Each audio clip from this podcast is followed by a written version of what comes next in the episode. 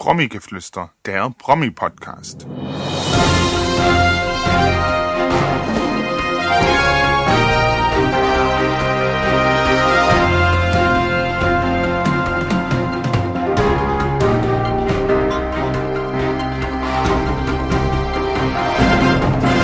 Hallo liebe Podcast-Freunde von Promi-Geflüster, ich begrüße euch heute recht herzlich zur Folge 7. Mein Name ist Frank Stiller und ich hoffe, ihr hattet eine schöne Woche. Durch die Osterfeiertage war sie ja etwas kürzer. Einige von euch waren vielleicht nochmal in den Osterferien zum Skifahren, andere haben eventuell die schönen Sonntage zu Hause verbracht. An diesem Wochenende sollen es ja bis zu 30 Grad schon wieder werden. Eine kleine Korrektur vorneweg. Bislang ist es zwar noch keinem aufgefallen und es gab auch noch keine Beschwerden. In der Ankündigung zu Tom Astor ist mir ein kleiner Fehler unterlaufen. Tom Astor feiert nächstes Jahr sein 45-jähriges Bühnenjubiläum. Somit ist sein 40-jähriges Bühnenjubiläum 2003 gewesen. Ich bitte um Entschuldigung. Aber nun zu meinem heutigen Interviewgast. Ich hatte ja eine Königin angekündigt. Es ist keine geringere als die Schlagerkönigin Christina Bach. Heute kommt uns die Sängerin allerdings orientalisch. Neben ihrer eigenen Musik kümmert sie sich aber auch noch um den Nachwuchs. Unter anderem wurden John Michel und Jeanette Biedermann von ihr entdeckt. Wie sie über Deutschland sucht den Superstar denkt, wird sie auch erzählen. Christina Bach ist eine der erfolgreichsten deutschen Schlagersängerinnen. Neben zahlreichen Echo-Nominierungen wurde die Künstlerin unter anderem mit der Goldenen Stimmgabel, der Silbernen Muse und dem Goldenen Mikrofon ausgezeichnet. Jedes ihrer bisher 13 veröffentlichten Alben konnte sich in den deutschen Verkaufscharts der Top 100 über mehrere Wochen platzieren. Einzigartig war ihr Einstieg in die US-Billboard-Charts mit der Interpretation des Musical-Titels Phantom of the Opera, wo sie sich mehrere Wochen unter den Top 20 behaupten konnte.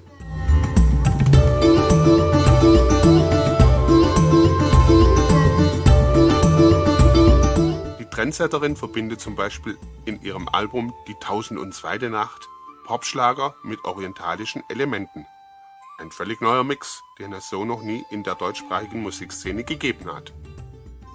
Es war eine musikalische Herausforderung, meinen eigenen Christina Bach Sound mit einem Oriental-Touch zu verschmelzen, so die Künstlerin.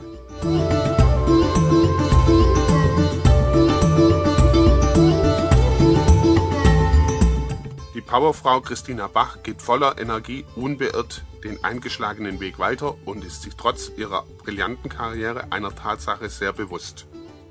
Ausschlaggebend für den Erfolg sind und bleiben immer ihre Fans. Seit über 20 Jahren ist die unverwechselbare Stimme dieses musikalischen Ausnahmetalents nicht mehr aus der deutschsprachigen Pop- und Schlagerszene wegzudenken. Parallel zur CD erschien am 26. Januar diesen Jahres die 1002. Nacht Dubai Spezial DVD. Ich kann sie euch nur ans Herz legen. Über 100 Minuten entführt die Schlagerkönigin ihre Zuschauer mit faszinierenden Bildern in einen Traum aus Sonne, Strand, Meer, Kultur und natürlich Musik. Deutscher Popschlager mit einem Hauch orientalischem Flair. Nicht nur die Titel aus ihrem gleichnamigen aktuellen Album sind zu hören, sondern auch eine Menge Bonusmaterial wurde extra zusammengestellt.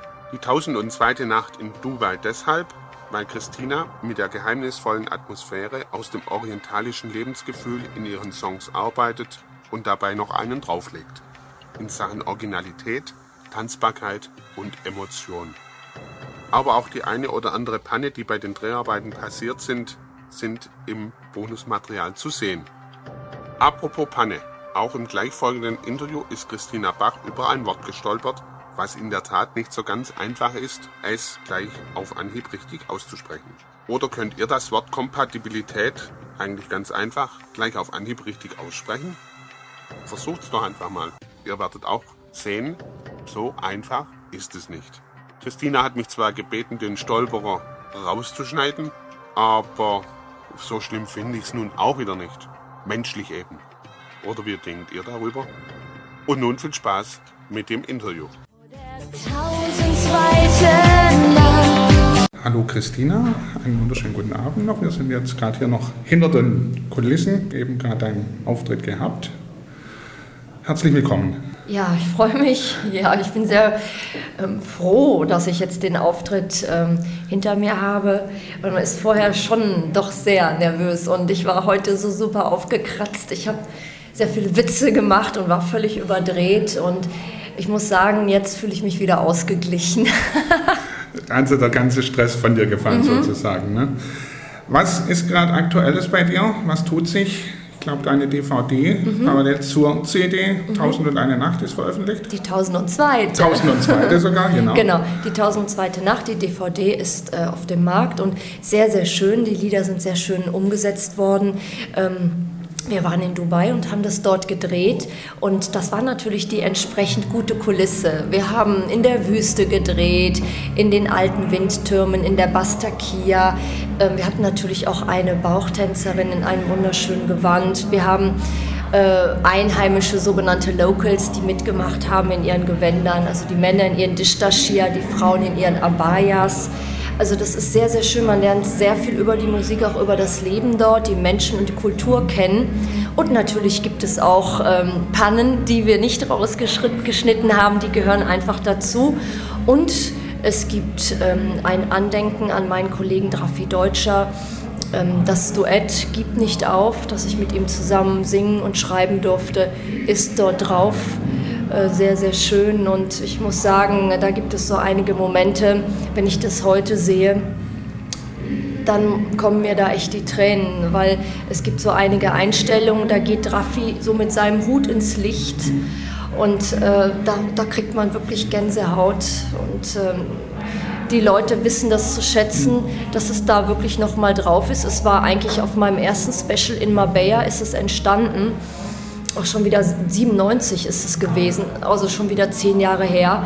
Aber ich finde, so ein In Memoriam für Drafi Deutscher gehört einfach eben auch auf diese DVD.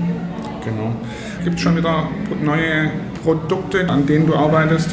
Es wird in diesem Jahr ein Weihnachtsalbum von mir geben, an dem ich fleißig schreibe. Und ähm, ich habe eine Firma gegründet, die KBC, die sich mit jungen Talenten befasst. Und ich habe zwei ganz vielversprechende junge Talente unter Vertrag, sehr, sehr jung, 13 und 14. Und eine, ähm, die 13-Jährige, möchte also unbedingt Schlager machen, was mich sehr gefreut hat. Und von der werden wir noch viel hören. Also ich bin mir ganz sicher, dass sie sehr vielen Menschen sehr viel Freude bringen wird.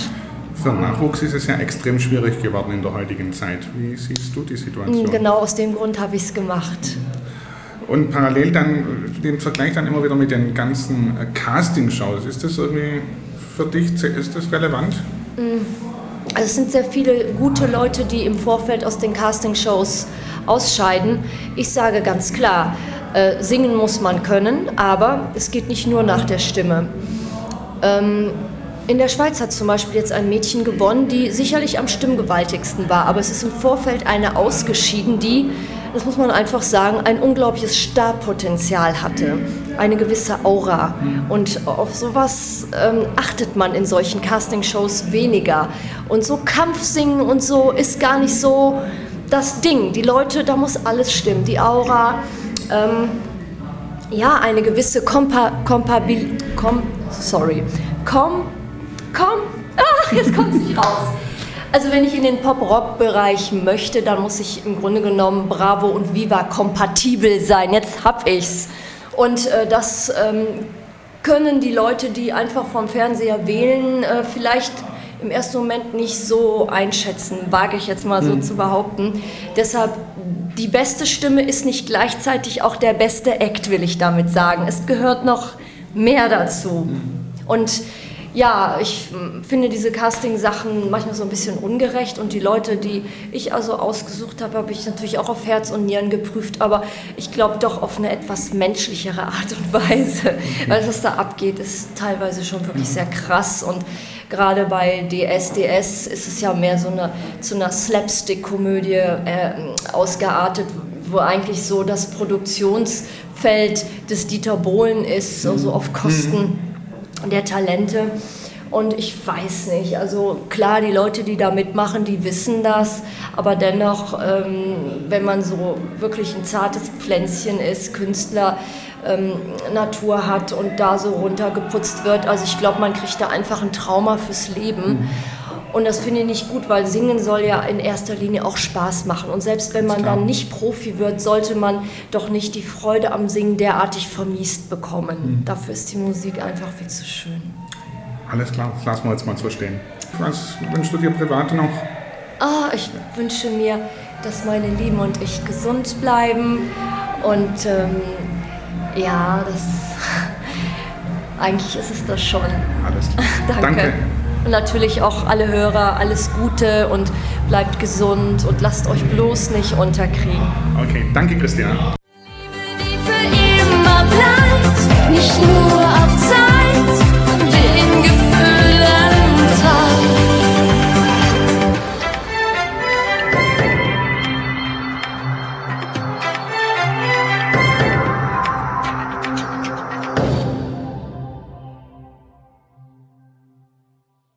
Die Hürde über das Wort Kompatibilität nun so schlimm? Ich denke nicht. Christina, ich hoffe, du verzeihst mir. Das ist eben der kleine Unterschied vom Podcast gegenüber dem Radio, wo alles immer perfekt klingen muss. Aber auch da sind manchmal kleine Versprecher ganz schön amüsant. Vieles kann man bearbeiten, muss es aber nicht immer. Eine schöne Woche und bis zur nächsten Ausgabe von Promigeflüster. Dann habe ich den Erfolgsproduzenten und Sänger Uwe Busse im Gespräch. Bis dahin alles Gute, euer Frank Stiller.